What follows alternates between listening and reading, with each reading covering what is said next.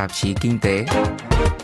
Sau hai lần chia tay hụt, cuối cùng con thuyền Anh đã rời bến châu Âu hôm 31 tháng Giêng vừa qua, sau 47 năm chung sống, giờ đây trên nguyên tắc London và 27 thành viên còn lại trong Liên Âu sẽ có 11 tháng để đàm phán về mối quan hệ chung cho giai đoạn hậu Brexit.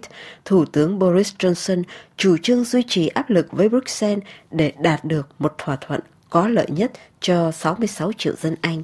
Liên hiệp châu Âu thì nhắc nhở London rằng nước Anh chỉ có thể ở lại trong Liên minh thuế quan châu Âu và tham gia thị trường chung châu Âu với điều kiện tuân thủ các luật chơi chung.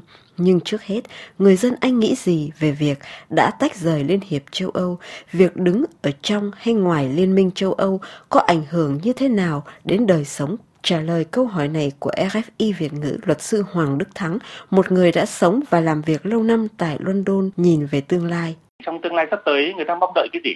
Thì có thể nói là cái vấn đề Brexit này nó ảnh hưởng toàn diện và rộng rộng đến mọi quan hệ từ cấp độ chính phủ giữa người dân của Anh quốc và Liên minh châu Âu, các vấn đề từ thương mại, từ pháp lý, từ nhập cư đến đi lại vân vân. Và người ta mong đợi rằng là những cái thay đổi này không phải người ta mong đợi mà người ta có thể nhìn thấy trước rằng những cái thay đổi này nó sẽ có ảnh hưởng đến người ta trong tương lai tôi đơn cử một chuyện đơn giản như là chuyện đi lại chẳng hạn. Thì hiện nay là giữa Anh quốc và Liên minh châu thì đi lại với nhau một cách thoải mái, tự do. Thì trong cái giai đoạn à, sau này tôi nghĩ rằng trong vài năm sắp tới thì vẫn có thể đi lại trong phần visa. Nhưng tiếp sau đó, đặc biệt là từ sau năm 2021 hoặc 2023 tùy theo cái hoạt động sắp tới, thì người dân châu Âu vào Anh và người dân Anh vào châu Âu tuy vẫn không cần visa nhưng sẽ phải khai báo thông qua cái chương trình ETAIS tức là cái chương trình mà khai báo thông tin trước và cho phép nhập cư tương tự như cách mà người dân châu Âu phải xin visa vào Mỹ như hiện nay. Mà nói dưới góc độ của người dân với, với nhau thôi thì tôi có thể nói thế này. Trên thực tế chúng tôi không có cái chuyện kỳ vọng vào bất cứ một điều thần kỳ nào khi mà Anh quốc tách khỏi Liên minh châu Âu. Nhưng mà chúng tôi thì hy vọng vào các cơ hội và các hướng phát triển mới. Và cái việc mà Anh quốc tách khỏi Liên minh châu Âu thì sẽ tạo ra một cái cơ hội và hướng phát triển mới cho cả hai bên đặc biệt là cho Vương quốc Anh còn cái sự gần gũi và gắn bó giữa hai nước là một cái điều hiển nhiên và một cái điều mà sẽ được duy trì và trường tồn, bất kể là cái thể chế nó sẽ xảy ra như thế nào. Nói một cách đơn giản là phô và rượu vang của Pháp thì vẫn cứ lóc cóc leo lên bàn ăn của người Anh và cá tại các vùng biển của Anh vẫn bơi lên địa của người Pháp. Vương quốc Anh luôn rất thực tế và thực dụng, nhất là khi mà kinh tế giữa hai bên bờ biển Manche ngoài sự gần gũi về mặt địa lý còn bổ sung cho lẫn nhau trong nhiều lĩnh vực, theo như thẩm định của Trung tâm Nghiên cứu về triển vọng kinh tế và quốc tế CEPI của Pháp thì 42% tổng kim ngạch xuất khẩu của Anh đổ vào thị trường Trung châu Âu, đổi lại thì 56% hàng nhập vào Anh xuất xứ từ một trong số 27 thành viên của Liên Âu. Trong khi đó, một khi đã bước ra ngoài Liên Âu, Anh Quốc là một khách hàng khiêm tốn đối với khối châu Âu. Trong bối cảnh này, vào giờ chia tay, một phần công luận Anh đã không khỏi hoang mang, đặc biệt là khi biết rằng chính quyền Johnson sẽ phải đàm phán gay go với Bruxelles về nhiều lĩnh vực, từ thỏa thuận tự do mậu dịch cho đến giao dịch tài chính, từ quy định đánh bắt hải sản trong các vùng biển của Anh để đổi lấy quyền được bán thủy sản Anh trên khắp thị trường trong Liên hiệp châu Âu cho đến những vế hợp tác an ninh hay quyền tự do đi lại của các luồng lao động hai chiều. Trả lời thông tín viên đài RFI Muriel Dencroix, bà Patricia Michelson, chủ hiệu bán phô mai La Fromagerie tại thủ đô London, nêu lên khó khăn cụ thể của bà một khi chấm dứt giai đoạn truyền tiếp.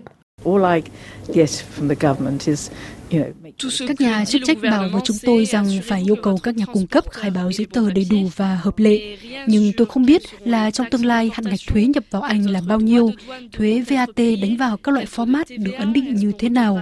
Tôi cũng không biết là trong thương mại, Anh và châu Âu sẽ áp dụng những điều khoản ưu đãi hay sẽ quay trở về với các chuẩn mực của Tổ chức Thương mại Thế giới. Nếu áp dụng quy định của Tổ chức Thương mại Thế giới, thì format hay bơ của Pháp hay của Ý nhập sang Anh sẽ bị đánh thuế 40%. Chúng tôi cần được thông tin rõ ràng về những điểm này. Nếu chính phủ bắt khai quá nhiều giấy tờ hành chính, rất có thể là tôi phải ngưng cộng tác với một số nhà sản xuất của Liên hiệp châu Âu, bởi vì họ là hãng tư nhân quá nhỏ, quá ít nhân sự. Khai báo thêm giấy tờ sẽ làm họ mất nhiều thời gian hơn. Ngừng cộng tác với họ thì thật là tiếc, vì nhờ họ mà chúng tôi mới tự hào là có một số các mặt hàng độc đáo để bán. Đây là niềm tự hào của cửa hàng chúng tôi. Về phần Hugh, một nông gia trong vùng Surrey và Kent, phía đông nam nước Anh, trả lời phóng viên Marie Billon, anh đã lo lắng rằng chính sách trợ giá nông nghiệp của chính phủ Anh sau này không được rộng rãi bằng so với của châu Âu. Chính phủ Anh phải biết họ muốn gì, muốn có thực phẩm rẻ hay là có những cánh đồng lúa xanh. Phong cảnh có đẹp là nhờ bàn tay canh tác của những người nông dân. Phải chăn nuôi, phải trồng trọt, thì đất màu mới xanh tươi và nông dân phải sống được nhờ thu hoạch của họ. Trong bản dự thảo gần đây nhất về luật nông nghiệp, tôi thấy chính phủ Anh có đề cập tới mục tiêu an toàn lương thực. Hy vọng họ giữ được mục tiêu đó. Rời khỏi Liên hiệp châu Âu, chúng tôi không còn được châu Âu trợ cấp qua chính sách nông nghiệp chung. Câu hỏi đặt ra là chính phủ Anh dự trù hỗ trợ cho nông dân bao nhiêu? Hiện tại mỗi năm nước Anh nhận 2,8 tỷ euro từ Liên hiệp châu Âu. Trên nguyên tắc biện pháp này được duy trì cho tới năm 2027. Nhưng sau đó thì sao? Trước mắt đời sống của 66 triệu dân Anh và 446 triệu dân trong 27 thành viên còn lại của Liên hiệp châu Âu chẳng mảy may thay đổi kể từ hôm mùng 1 tháng 2 vừa qua, thay đổi rõ rệt nhất là lá cờ Anh không còn được trông thấy tại các trụ sở hay các cơ quan chính thức của Liên Âu và thứ hai là về mặt thống kê thì thiếu đi 66 triệu dân Anh, Liên Hiệp mất đi 13% dân số, diện tích cũng bị thu hẹp lại đến 5%. Và đừng quên rằng, Vương quốc Anh là một cường quốc công nghiệp mà giờ đây không còn là một cột trụ của Liên minh châu Âu nữa. Trả lời đài RFI, Giám đốc Văn phòng Tư vấn Kinh tế mang tên Cercle d'Outre-Manche, quy tụ khoảng 50 doanh nghiệp Pháp tại London, ông Philip Chalon lưu ý kinh tế Anh đã không sụp đổ vì nước Anh ra khỏi Liên hiệp châu Âu, nhưng đồng thời Brexit đã gây nhiều hoang mang. London kém hấp dẫn trong mắt các nhà đầu tư. Ce qui s'est passé en tout cas après, après le, le référendum et après le vote, il y a trois le vote, từ sau cuộc trưng cầu dân ý hồi tháng 6 2016, kinh tế Anh quả thực là đã tăng trưởng chậm lại.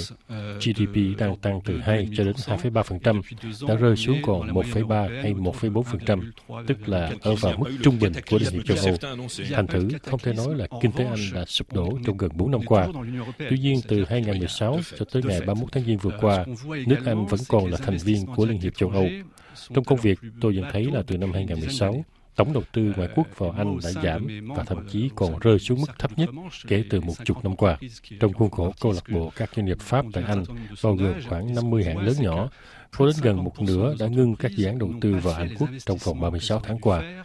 Tôi nghĩ đây là dấu hiệu rõ rệt nhất cho thấy nước Anh kém hấp dẫn. Điểm thứ nhì là cho tới nay rất nhiều các thành viên trong câu lạc bộ đương nhiên xem London là điểm đầu tư lý tưởng. Nhưng với Brexit, số này luôn luôn cân nhắc giữa London với các thủ đô khác của Liên hiệp châu Âu. Ngày 1, ngày 2, họ đã phải tính tới những giải pháp khác để thay thế cho London. C'était une évidence. Euh, du jour au lendemain, les entreprises ont regardé d'autres possibilités. Trên thực tế, đôi bên còn có 1.001 hồ sơ phải tìm ra đồng thuận. Quan trọng hơn cả là về thương mại, nước Anh tới nay vẫn là một thành viên của thị trường chung châu Âu cũng như là của Liên minh Thuế quan châu Âu. Nhờ thế mà hàng của Anh xuất khẩu vào châu lục và trong chiều ngược lại vẫn được gần như miễn thuế nhập khẩu. Trong trường hợp mà Liên Âu và Anh Quốc không tìm được một sân chơi chung về thương mại thì đôi bên sẽ phải áp dụng những quy tắc của Tổ chức Thương mại Thế giới, cụ thể là sẽ dựng lại các hàng rào quan thuế và phi quan thuế, công việc kiểm tra ở các cửa khẩu sẽ trở nên nhiều khê vô cùng. Theo thẩm định của Ngân hàng Trung ương Bỉ thì thiệt hại đối với phía Anh trong trường hợp này sẽ lên đến khoảng 5% GDP của Anh Quốc về lâu dài phía Liên Âu thì sẽ mất đi từ 0,3 cho đến 1,5 tổng sản phẩm nội địa của toàn khối. Chỉ riêng về thương mại, trước khi London và Bruxelles chính thức bắt tay vào đàm phán, Liên Âu đã đề ra mục tiêu đạt được một thỏa thuận toàn diện đầy tham vọng với Anh Quốc, có nghĩa là zero hàng rào thuế quan và zero hạn ngạch.